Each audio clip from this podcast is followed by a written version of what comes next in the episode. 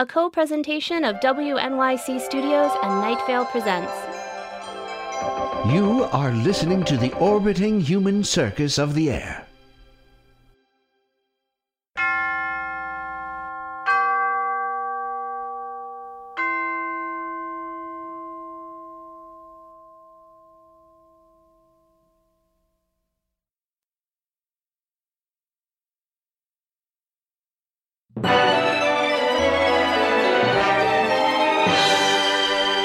We've gone back in time. Coco has seen the janitor with his own eyes. And the janitor has spoken. I came to go to the ballroom at the top.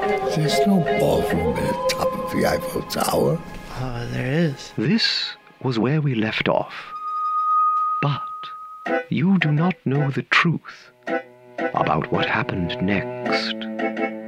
Yes, the janitor told Coco a story, and it's time for you to know what happened when he did.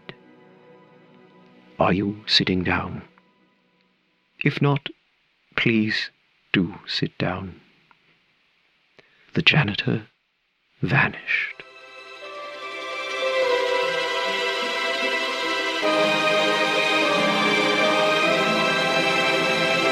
Yes, the janitor vanished.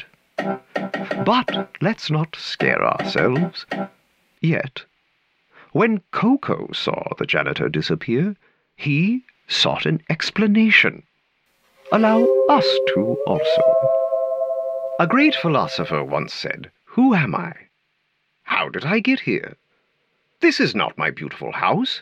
This is not my beautiful wife. The last two don't apply to the janitor, but the first part certainly does. I have no idea how I came to be at the Eiffel Tower. This is our first clue. He simply found himself here one night, able to recall nothing except for one childhood memory. And he whispered in my ear and he told me, I'm going to hypnotize all Paris. Yes, you remember that memory. But at that time, he had no idea who the man in the memory was, and it told him nothing of how he came to be at the tower. However, from that memory, he did learn he had the childhood habit of pretending he had a narrator and an audience. And in his loneliness, he found himself playfully toying with it. He hoped in doing so he might remember more. And it was fun. Hello. Hello. Hello.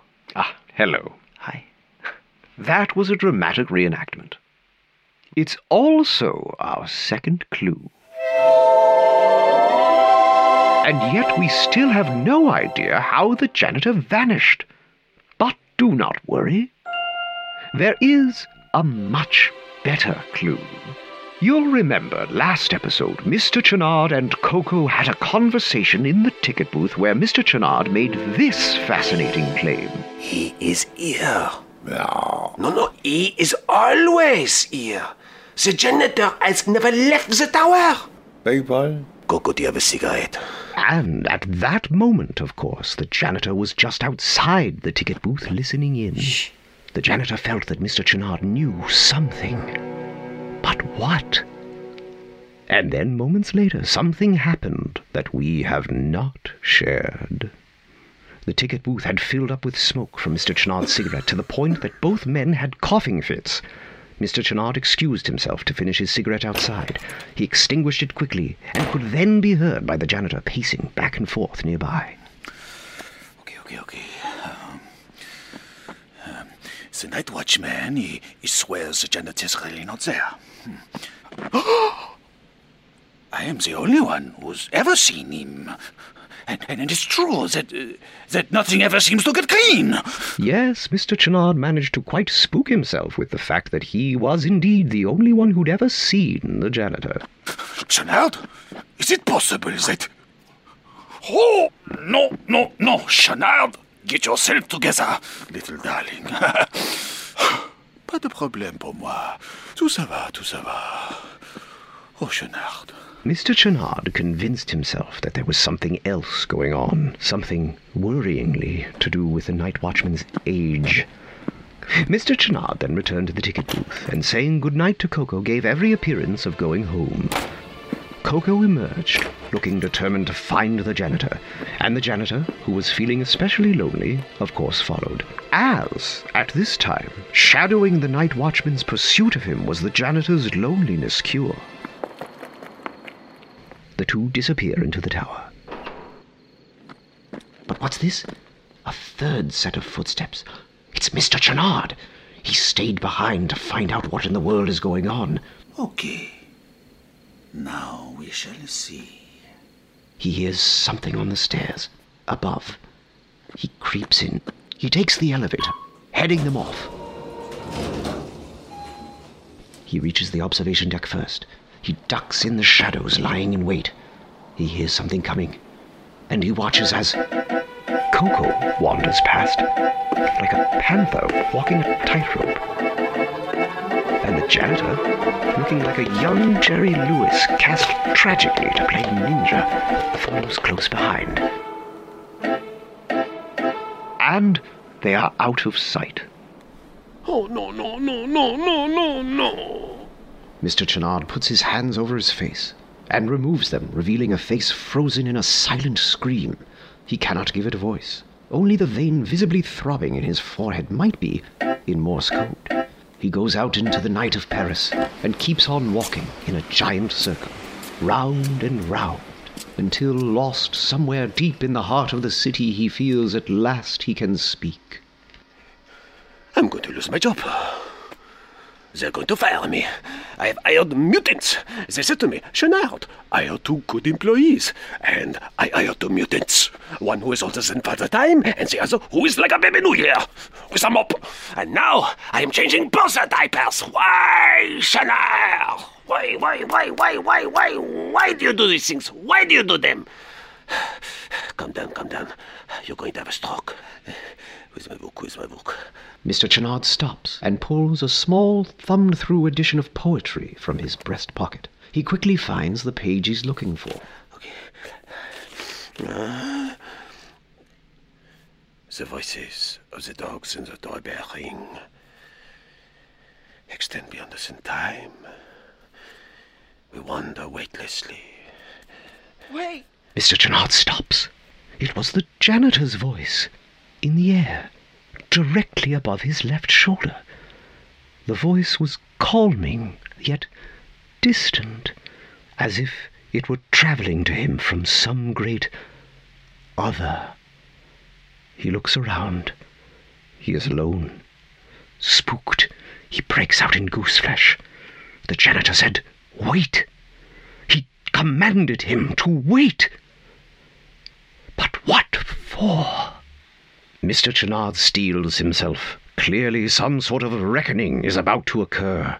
And we will learn what that reckoning is when we return in just a moment.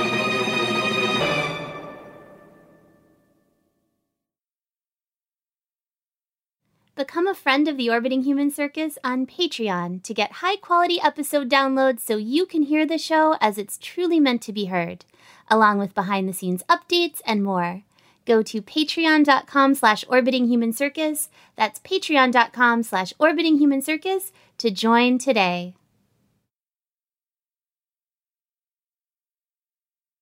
Check out our shop on topatoco.com, now featuring a new enamel pin, pillowcase, season 2 poster, and more. Go to orbitinghumancircus.com and click shop. That's orbitinghumancircus.com and click shop in the menu, and it'll take you right there.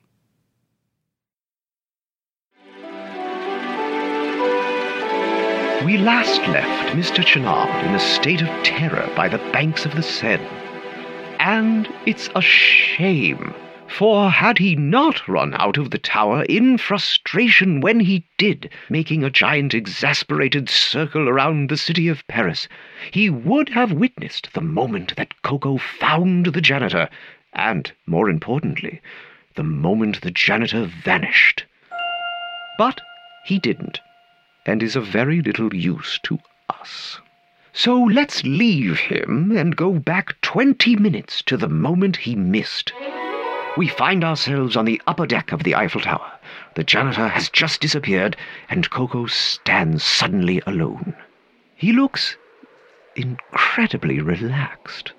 I don't think he's ever been so relaxed. He looks fabulous. Now, he had felt the janitor had revealed himself because there was something the janitor had to tell.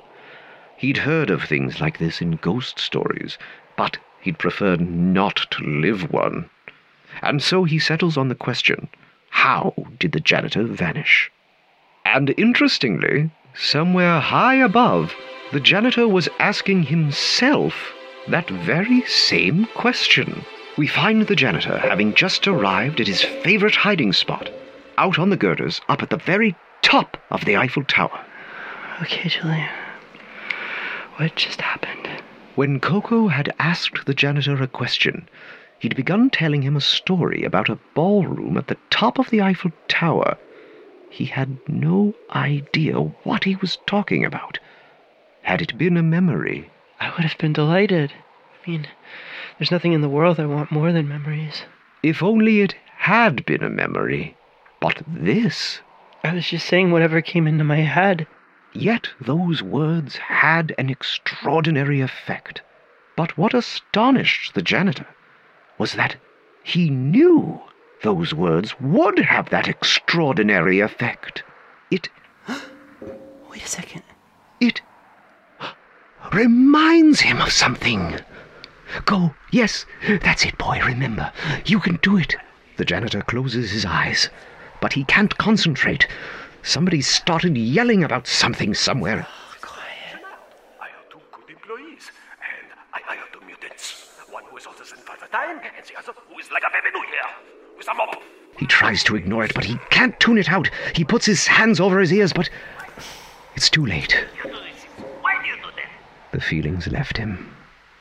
At least the yelling stopped. It was impossible to block out. It was an angry voice, a growling voice.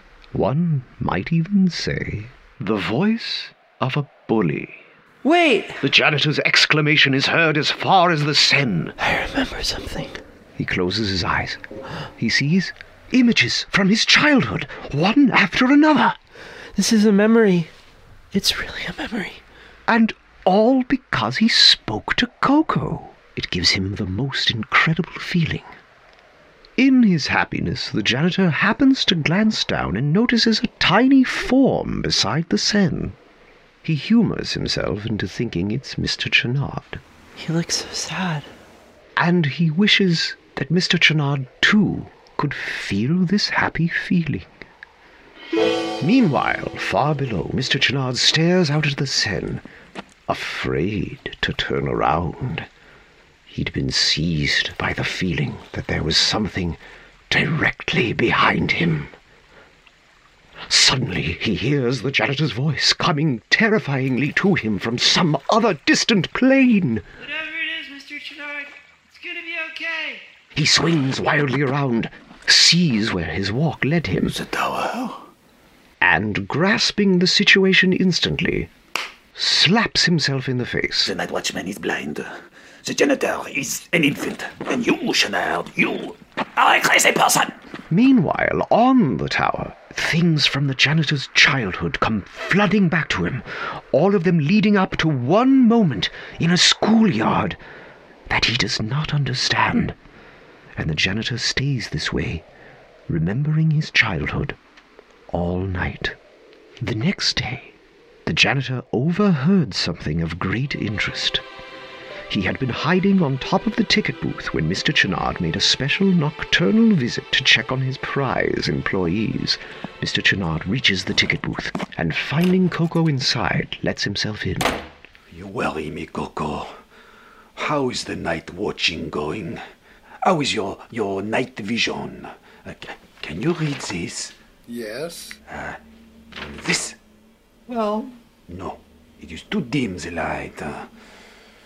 How about your hearing? Uh, Can you hear me when I speak like this? Uh huh. How about like this? No, no, no. Okay, okay. Let's do a test. Tell me what you can hear. Right now, I can hear a clock tower and a, a dog. Well, that's good. I'm glad you can hear it. okay. Coco did eventually find it in his heart to tell Mr. Chenard that he had found the janitor. And while eavesdropping, the janitor braced himself. Coco was about to tell Mr. Chenard that he disappeared. But the janitor was surprised to find that this wasn't what he cared about. The janitor was waiting to hear what Coco thought of him. Yeah. Coco said the young man and the story he told were amazing. As soon as the janitor had begun speaking, Coco found himself giving into a feeling of warmth and safety, so much so that it was almost shocking. Did any of it sound true? How did it strike you? Just imagining it, I'm feeling calmer. Coco shouldn't have been shocked, though. The fact is that this is the exact effect the janitor had been having on other people since he was a child. You gonna cry? He was a stage hypnotist. What? When bullied, the janitor found that if he said something that made no sense whatsoever and yet behaved as if it made perfect sense, He was a stage hypnotist. What? it would freeze his assailants like a magic spell. You see, nobody had mentioned the stage or hypnosis, and so it takes their brains a moment to figure out, and during that moment, they freeze. And if you continue feeding them information that makes them feel they are just moments away from understanding, they will remain frozen. And if that turns into a good story, they will forget they are frozen and simply enjoy being frozen and simply enjoy how nice it is to be told a story. He figured this out all by himself as a child, and so when he performed this feat for Coco on the Eiffel Tower, the janitor was not surprised by the effect it had on the old man. And the thought of anyone exiting never entered a single person's head. They didn't want to go anywhere. They didn't want to move. They just wanted to stand right there in that spot. And people are stunned. But he just kept standing there. As Coco became absorbed in the janitor's story, Just couldn't leave. he seemed to grow younger and happier until he looked not like someone asleep on his feet, but like someone who is so lost in thought that though they are looking at you, they do not see you. It was impossible. And Coco did not see him. And the bullies on the schoolyard did not see him when he snuck away. Coco told Mr. Chenard that the janitor was some kind of wonderful magician. And it is thinking of this that night in his cot that the janitor falls asleep. And he has happy dreams of a sort he hasn't had for years. And he seems to grow younger and happier too.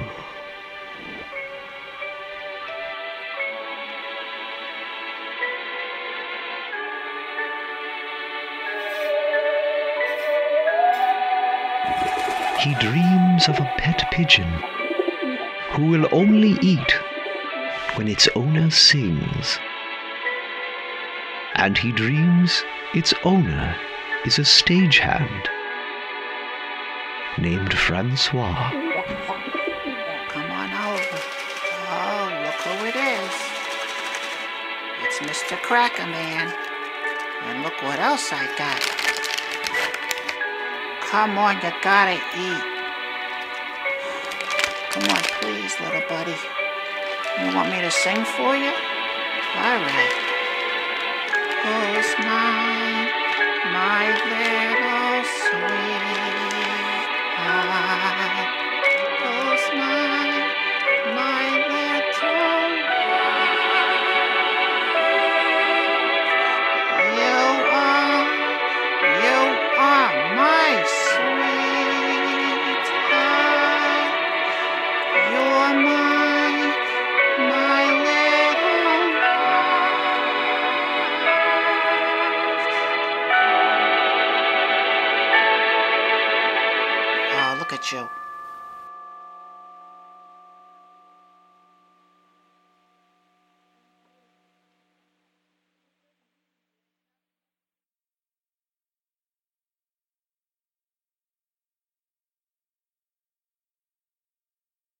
You've been listening to the third episode of the Orbiting Human Circus in Naughty Till New Year's How to Disappear, Acts 1 and 2.